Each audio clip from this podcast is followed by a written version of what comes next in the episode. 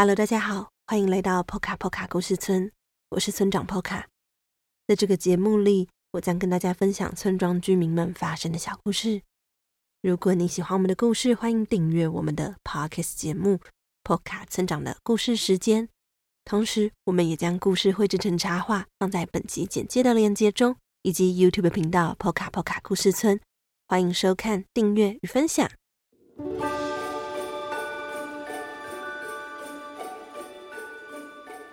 Hello，各位朋友们，圣诞快乐！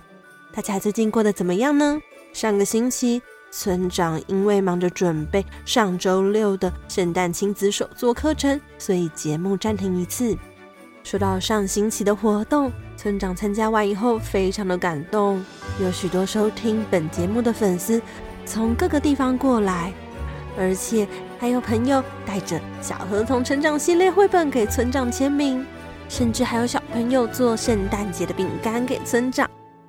那天活动时，大家也非常热烈的举手回答问题，这一切的一切都让原本有一点不安的村长放心了不少。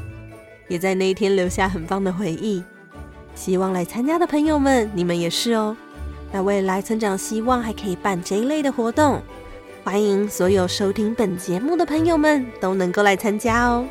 接下来要来说说今天的故事，今天的故事也是在上周的课程讲给参加课程的朋友们听的圣诞节故事。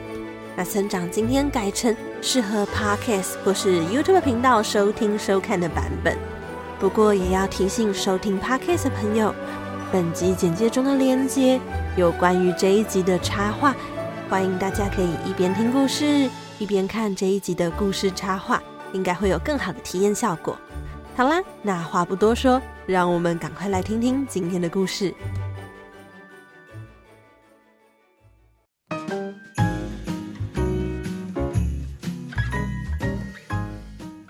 大家好。我是小河童，是 Poca Poca 村山上小学的学生。我们班上加上我，一共有七位同学，分别是波奇、迪奇、丽娜、玛雅、罗宾、我，还有杰西。嗯，你说怎么没有看到杰西吗？说到杰西，杰西是一头驯鹿。每当圣诞节前夕，他与他的家人们就会到 Poca Poca 村的圣诞工厂上班，为 Poca Poca 村的小朋友们准备圣诞礼物。正因为这样，每当圣诞节来临前，杰西，就无法来学校上课。这段时间，我们总是非常的想念他。今年，我们决定要做一些不一样的事情。我们也要去圣诞工厂上班，当杰西的小帮手。一大早，杰西。就在圣诞工厂前等待我们了。他拿着旗子，请我们跟着他，就像是旅行团的导游一样。而我们今天旅游的景点，正是圣诞工厂。首先，我们来到了今天的第一站——信件区。所谓的信件区，就是整理 Poka Poka 村小朋友们寄给圣诞老公公的信件。说到这个信件，在每年的十一月底开始，Poca Poca 村的各地会出现一个驯鹿形状的信箱，我们称呼它为小驯鹿信箱。你可以将圣诞礼物愿望写在信上，并且投入到这个信箱中。这些信件就会被送到圣诞工厂，由驯鹿们分门别类整理。粗略的来分，可分成玩具类，像是车子、娃娃这一类的，又或是文具书籍类，就像是绘本或是画画的用具，像是蜡笔、彩色笔等等。第三类是运动用品类，例如篮球、棒球、溜冰鞋等等，以及最后一类，第四类，服装类。服装类就像是有些小朋友希望可以得到小仙子、公主之类的服装，又或是有些小朋友想得到靴子、球鞋等等，都可以分在服装类。整理信件时，我不小心看到全班同学的圣诞礼物愿望。你觉得这些礼物愿望应该被分成哪一类呢？首先是玛雅，玛雅说：“我想要五十六色的蜡笔。”蜡笔应该被分到哪一类呢？没错，是文具书籍类。第二封信是来自波奇。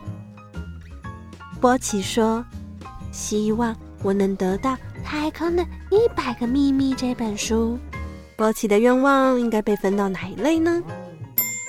没错，就是文具书籍类。第三封是来自杰西的信。杰西说：“请送我新球鞋。”球鞋。应该被分成哪一类呢？没错，就是服装类。再下一封信是来自罗宾。罗宾说：“我想要《神秘果实》这本绘本。绘本应该被分到哪一类呢？没错，是文具书籍类。”再下一封信是来自丽娜。丽娜说：“请给我闪亮亮的溜冰鞋。溜冰鞋是鞋子吗？那该被分到服装类吗？不，溜冰鞋应该是运动用品类哦。”再下一封信。是来自，哎，是我的信哎。我写着，希望能够得到棒球用品。棒球用品应该被分到哪一类呢？没错，就是运动用品类。最后一封信是来自迪奇。迪奇说：“我想要忍者装。”忍者装应该被分到哪一类呢？没错，就是服装类。整理完信件之后，我们进到了所有同学都期待的包装礼物区。在那里，每一位驯鹿都会领到一堆礼物盒、缎带以及玩具。他们的工作是将礼物放进适合的盒子里，并绑上漂亮的缎带。意外的是个不容易的工作呢。你可能会不小心把太大的礼物放到过小的盒子里，或是把太小的礼物放进过大的礼物盒中，像是玛雅。就把球塞到扁扁长长的盒子里，或者是好大的盒子里，却只放了一台小汽车，让杰西不停的摇头叹气。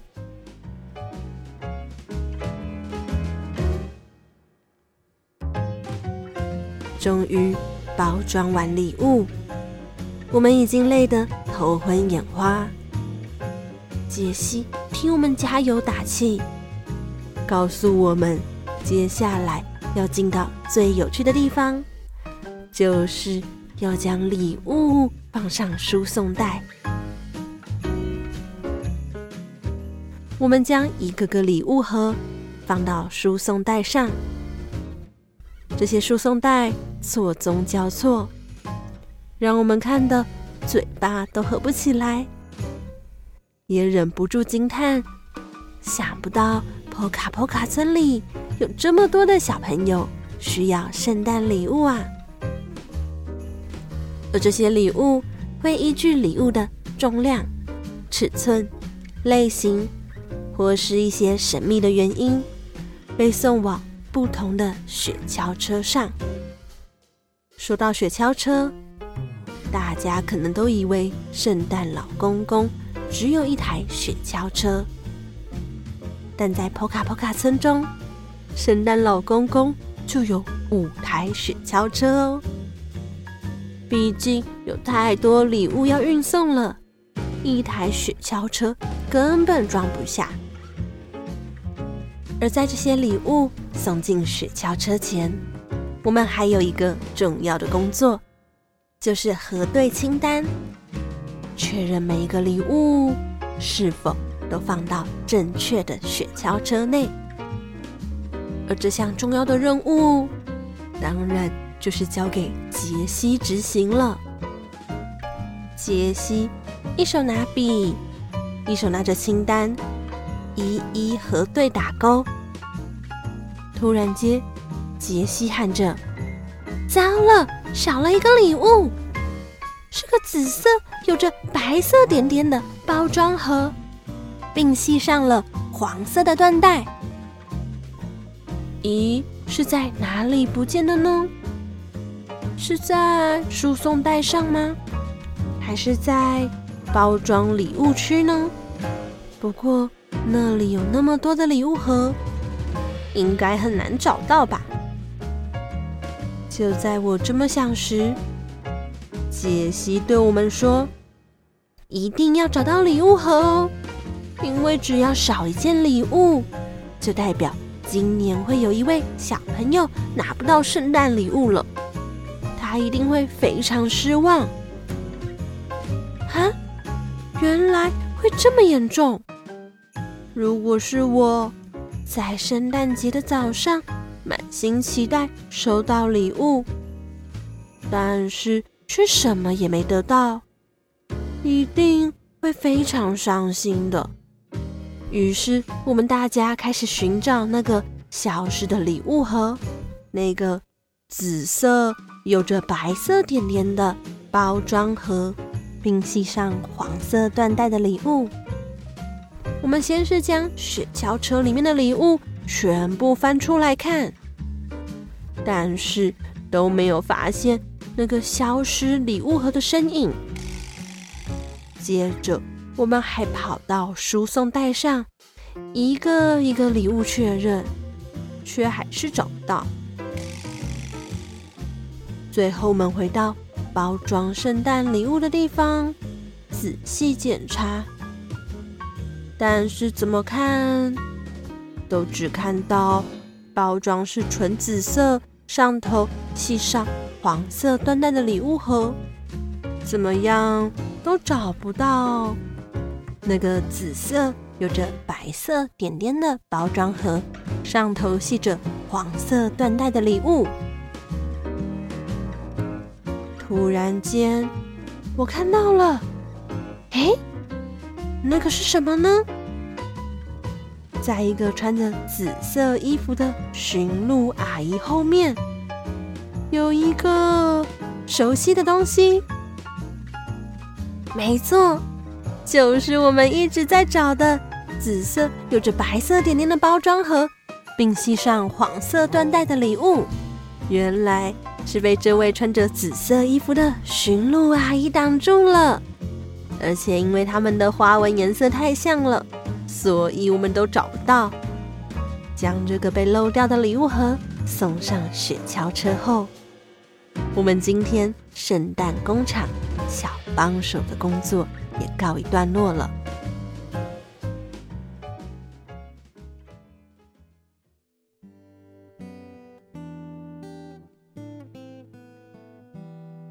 一整天，我们先是将信分类、包装礼物，把礼物一个个放上输送带，确认礼物是否都被放入雪橇车上，最后忙着寻找消失的礼物。我觉得圣诞节里最辛苦的，其实是在圣诞工厂上班，努力为小朋友们准备圣诞礼物的驯鹿们吧。他们其实才是破卡破卡村小朋友们的圣诞老公公。夜里经历了一整天的辛苦。我很快的就睡去了。睡前，波卡波卡村开始下起大雪。明天应该会是一个银白色的圣诞节吧。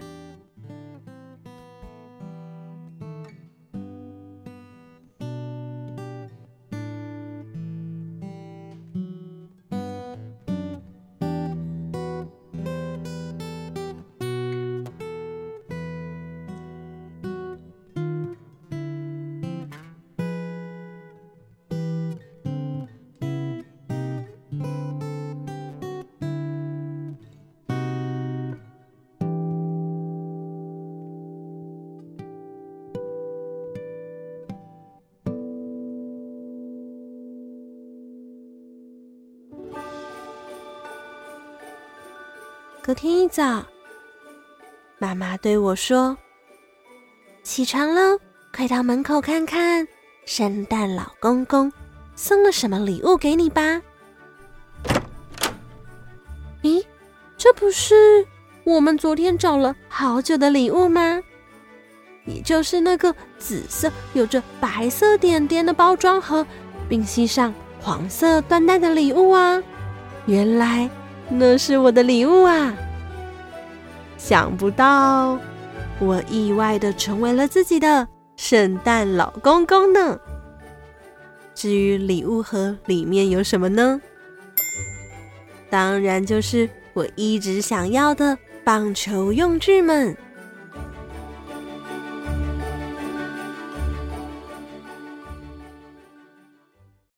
不知道你是否还喜欢关于小河童和他的朋友们去圣诞工厂上班的故事呢？其实这是源自我们的第七集《杰西的圣诞节》这则故事。这篇故事村长最早是做绘本的版本，那是开始有了 Podcast 以及 YouTube 频道之后，才录了声音以及影像的版本。非常推荐大家可以收听与收看。好啦，今天的节目就到这里了。如果你喜欢小河童，欢迎到各大网络书店购买《小河童成长系列》绘本，一共四册。那也推荐大家可以追踪村庄的 Facebook 粉丝页 “Poka Poka 故事村”或是 Instagram 账号 “Poka Poka 底线 Story 底线 Village”，就可以接收到村庄最新的消息哦。连接村长也一并放在本集简介中。好了，那么 Poka 村长的故事时间。我们下周再见了。